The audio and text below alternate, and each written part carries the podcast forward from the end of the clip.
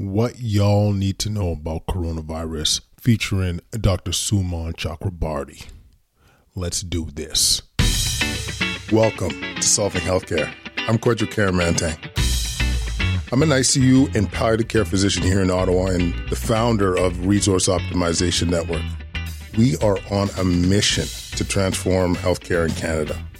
I'm going to talk with physicians, nurses, administrators, patients, and their families because inefficiencies, overwork, and overcrowding affects us all. I believe it's time for a better healthcare system that's more cost effective, dignified, and just for everyone involved.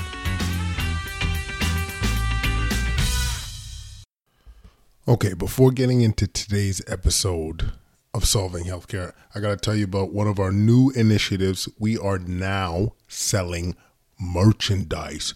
We are selling shirts, hats, toques, even baby bibs, and the profits that we incur from these uh, from the merchandise we're going to put towards a, a monthly charity. So for the month of February, our proceeds are going to go to the Ottawa Inner City Health Group. And if you remember Dr. Turnbull's episode back in episode six ish, this is a great cause. They're they're treating our vulnerable patient population, and anything we could do to support them, we will absolutely do.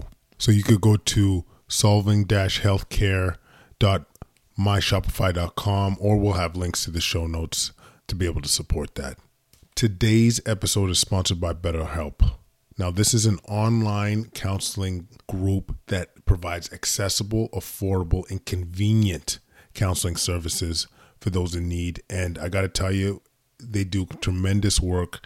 I know they got programs even for healthcare professionals involving compassion fatigue. They got programs for teen counseling. They got programs for couple counseling. And so they they really are amazing. So use promo code solving healthcare and get 10% off your sign up fees. Our other sponsor today is the Resource Optimization Network. This is a group of physicians, healthcare professionals, researchers that essentially look at healthcare solutions. Are you an organization that needs to reduce your spending without compromising quality? Are you looking to do a cost evaluation of your new program? This is a group for you. So so reach out to resourceoptimization.com and you won't regret it. Okay, so this mini cast is for lack of better words, timely. There's a lot of hype surrounding how we deal with coronavirus and what sh- what should we be worried about? What measures should we be taking as healthcare professionals? What are the considerations to be considered? And Dr. Sumon Chakrabarti answers all of them. This is a great mini cast. I hope you guys find it helpful. So without further ado, Dr. Sumon Chakrabarti. Ladies and gentlemen, the one and only Sumon Chakrabarti. Thank you so much. It's a pleasure to be here and finally to quote unquote meet you. Yes, it's it's crazy. Like we've known each other for years, but still have never physically met. But I know you're the super infectious disease doc from Trillium Hospital in Mississauga. I've seen you on CTV. You're just killing it, my friend. Thank you so much. You know, I've been, uh, it's always been a lot of important stuff going on, and I'm trying to do my best to get the, the message out. I love it. I love it. So let's just get to it. People are losing their mind about coronavirus. Okay. I want you to inform us like, what do we need to know? Where did it come from? How infectious is it? Should we be worried? These are all great questions. And actually, these are the questions that have been really on all of our minds, especially in ID. And I think that, uh, you know, I'm from the Toronto area and it's something that is, you know, uh, special for us here because of what happened with SARS. People may remember SARS, that was in 2002 and 3, and that was actually also a coronavirus. And uh, that was a, a lot more severe and it caused a lot of cases here in the area and there were deaths as well. So I understand that people are pretty nervous about this. And in general, we know outbreaks make people nervous. So let's start with the basics. What is coronavirus? So coronaviruses are actually present all over, even here in uh, Canada, and they're actually one of the causes of the common cold. So you've probably had a coronavirus at some point in your life. The difference with this one is that in certain areas of the world, and China is one of the, the common areas, you can see viruses that kind of bounce back and forth between animals and people just because the, the population density and the large numbers of animals in certain areas. And we see this happening, for example, with influenza, and coronavirus is another one. So it's thought that the virus mutated and mutated to a form that could spread more quickly and it can cause problems in especially people who are sicker. You know, things like bad pneumonia, putting into the hospital, and of course, as we know, it's caused deaths in China. So what happened? Well, in, in December, they started to notice that there were a lot of people showing up to hospitals with these severe uh, respiratory illnesses. You know, you know, what's going on here? And the world is on high alert for any of these types of outbreaks, and especially since the lessons of SARS. So China was able to very quickly identify that they had this new coronavirus. And right at that point in time, they shared the information. The virus DNA sequence was determined, and they were able to give that information to people around the world. And that's actually how cases were detected not only in China, but also really quickly in other areas, for example, like Japan, Thailand, Korea, because of the work that China had done, they were able to identify their cases. So, so, so, that's the one big thing. But then, of course, the next problem is so what do we do about this? You know, what happens if this spreads around the world? Because as you know, it's spreading very rapidly in China. We have about 12,000 confirmed cases right now with about uh, 250 deaths. Mm-hmm. And what can happen if this comes to Canada? And that's the big question that we're asking right now. And to be honest with you, we don't have all the answers yet which is why we're doing our preventative measures all over with infection prevention and control. Excellent. I mean, so what I'm hearing, uh, Sumon, is that you know this is a common bug that seems to be more aggressive. We've learned a lot from the experience from SARS in, in, in terms of the importance of early detection and letting other places around the world know about such a, a such a, a virus. And right now, the we don't know how it's going to display in Canada, but the ticket is to use our common preventative measures to av- avoid the spread, is what I'm hearing.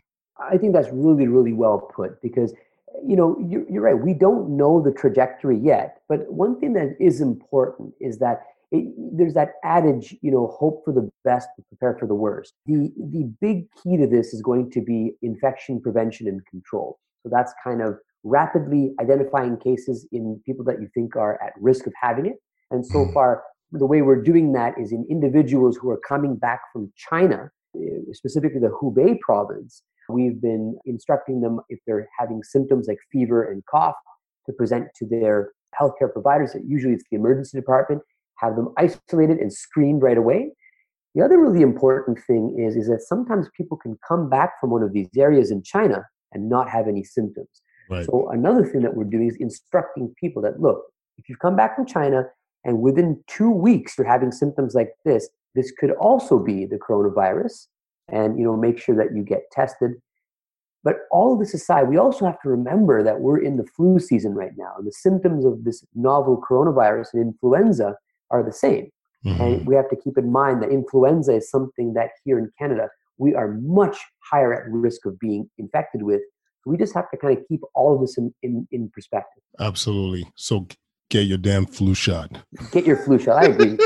get that damn thing. Uh, and to be clear, like like I said, because this is a common question that we were asked, it, the symptoms are are basically like are flu-like symptoms. So it'll be very difficult to distinguish between whether you have influenza or you got something like coronavirus. So either way, you will need to be evaluated.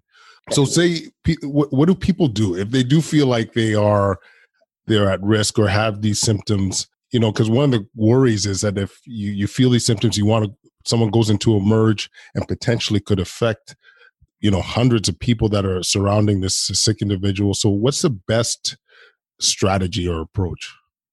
That, that's a really really good point yeah because you don't want to be like for example if you are at risk of having coronavirus and then you're sitting in a waiting room full of people to be fair, the the way that it's spread is likely from close, prolonged contact. Although we're getting mm. more information on that as well.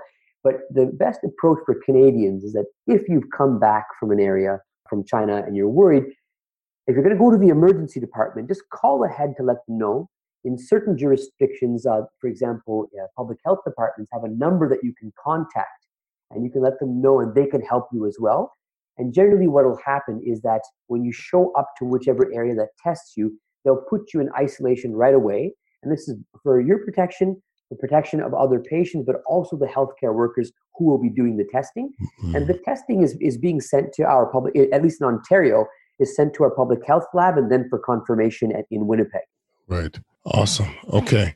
And any consideration for healthcare workers? We, I mean, there's a lot most of our audience are healthcare providers. And so, you know, there's a lot of press about, you know, the aggressiveness of, of this, this organism. So there's a lot of fear any advice for healthcare professionals regarding coronavirus? Yeah, that's a very good question. And you know, I'm also I'm uh, right there with you, Kwadwo, with uh, the uh, being on the front line, right? And uh, I mean, even emerge docs are even more frontline than us, right? Mm. So I think part of it is travel history is important, right? And if somebody has a respiratory illness, remember to use the, the protection that we normally use, for example, droplet protection. Mm-hmm. And the other thing is that if you uh, these cases are going to be relatively few and far between so people will often be self-identified or they'll mention that they have this risk factor. And what we're doing in the hospitals is what we call enhanced droplet. So essentially that's putting people in airborne precautions.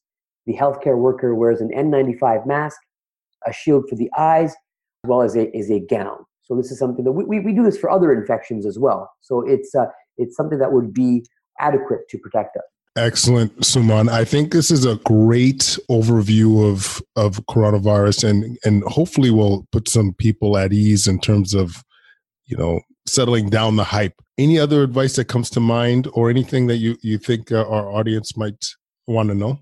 Yeah, and uh, one one of the things I did want to say is that I, uh, from what I'm seeing, what from other people are commenting that uh, were really really uh, involved with SARS is that the preparation for this and the work that's going into this is much better, much more extensive than it was for SARS. Overall, we're, we're a lot more prepared. And, you know, there is a possibility that as we start to see more cases, we'll start to realize that, yes, there are people who are getting very sick and uh, there are deaths.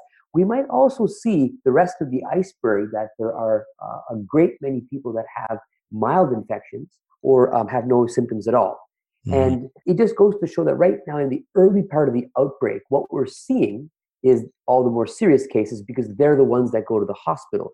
But as we get more information, we might see that it's not necessarily as severe. But regardless of that, we still have to be prepared, and you know, uh, prevention is is the key factor. Great point. And um, one more thing that I, I maybe should have asked earlier. Yeah. In terms of what we have seen so far, is it you mentioned that it's you know it really seems to be affecting people that are maybe or potentially that are more vulnerable but is that in, in fact true? Like is it are the deaths been associated with people that are healthy or like for example healthcare providers? Is there any literature to support any of that? The, the big part about that is that we're still getting data rolling in there was a, a, relatively small study that was released very quickly uh, I think about a week ago or so.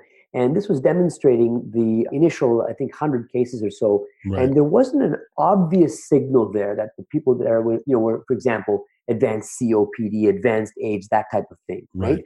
But that, that was a, a, an early sample. And, you know, my, my uh, impression is that we will see that it's people that have chronic illnesses, perhaps uh, heavy smokers, those uh, types of factors that are typical for what we see here as well for respiratory illnesses. But that information is is still coming as the the uh, outbreak evolves. Yeah, and, and and it's fair to say, like at least in terms of the my experience, like when, also when we dealt with H one N one, predominant the, the predominant people that were severely ill were people that had multiple medical problems. They were mostly older. You know, there were some young people and patients with no risk factors that were obviously sick too, but there was certainly an association with these more vulnerable patients.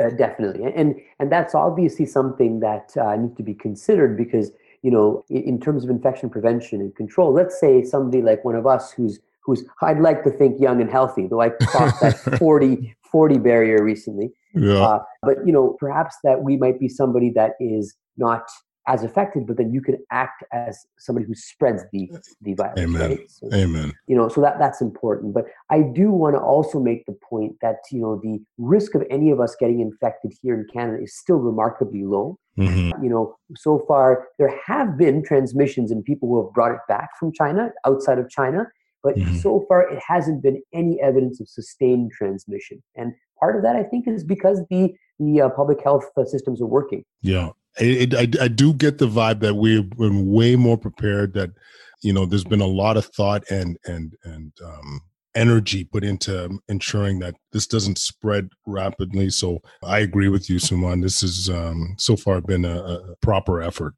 Listen, listen, my friend. I am so glad you were able to do this mini cast with us. I'm hoping this will help settle some people's anxieties and worries and and you were so eloquent and wonderful. I cannot wait to meet you at some point in our lives.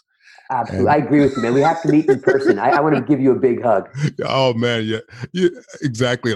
You, one of my favorite pictures I saw with you was actually with the um, what's the, the mountain. Yeah, With the mountain. Oh, that's oh right. my goodness, yeah, that was. uh I look pretty huge in that picture. You look monstrous. uh, anyway, my friend, thank you so much, and uh, hopefully we talk soon.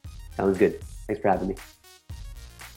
All right, thanks everybody for listening to our mini cast Solving Healthcare. If you want to get a hold of Sumon, you could follow him on Twitter at Toronto ID Doc. If you want to follow us, it's at Quadcast on Twitter, on Facebook, on Instagram, on YouTube. We are everywhere. Um, if you want to leave any comments, get a hold of us at quadcast99 at gmail.com. Thanks everybody for listening, and uh, hopefully we see you next week.